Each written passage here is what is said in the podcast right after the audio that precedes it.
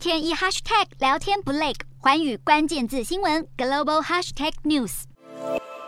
日本前外长、现任自民党宣传部长河野太郎十二号传出确诊新冠肺炎，紧急取消南韩的出差行程。河野确诊前一天曾出席自民党中央临时会议以及前首相安倍晋三的守灵仪式。虽然他全程戴着口罩，目前没有密切接触者，但在日本疫情急速升温之际，还是引发群聚感染的担忧。日本全境十三号新增超过九万四千例，是继今年二月十七日以来单日确诊首度突破九万大关，东京都单日确诊也在十二号睽违四个月再度冲破一万例。除此之外，新的 Omicron 亚型变异株 BA. 点二点七五十二号首度在日本社区现踪，患者是神户一名四十多岁女性，没有海外旅游史，目前症状轻微。不止日本，南韩的疫情也明显反弹，十二号单日确诊创下两个月新高，突破四万人。当局宣布扩大疫苗第四季接种对象。中国疫情也在回升，十三号公布新增两百六十一例本土确诊。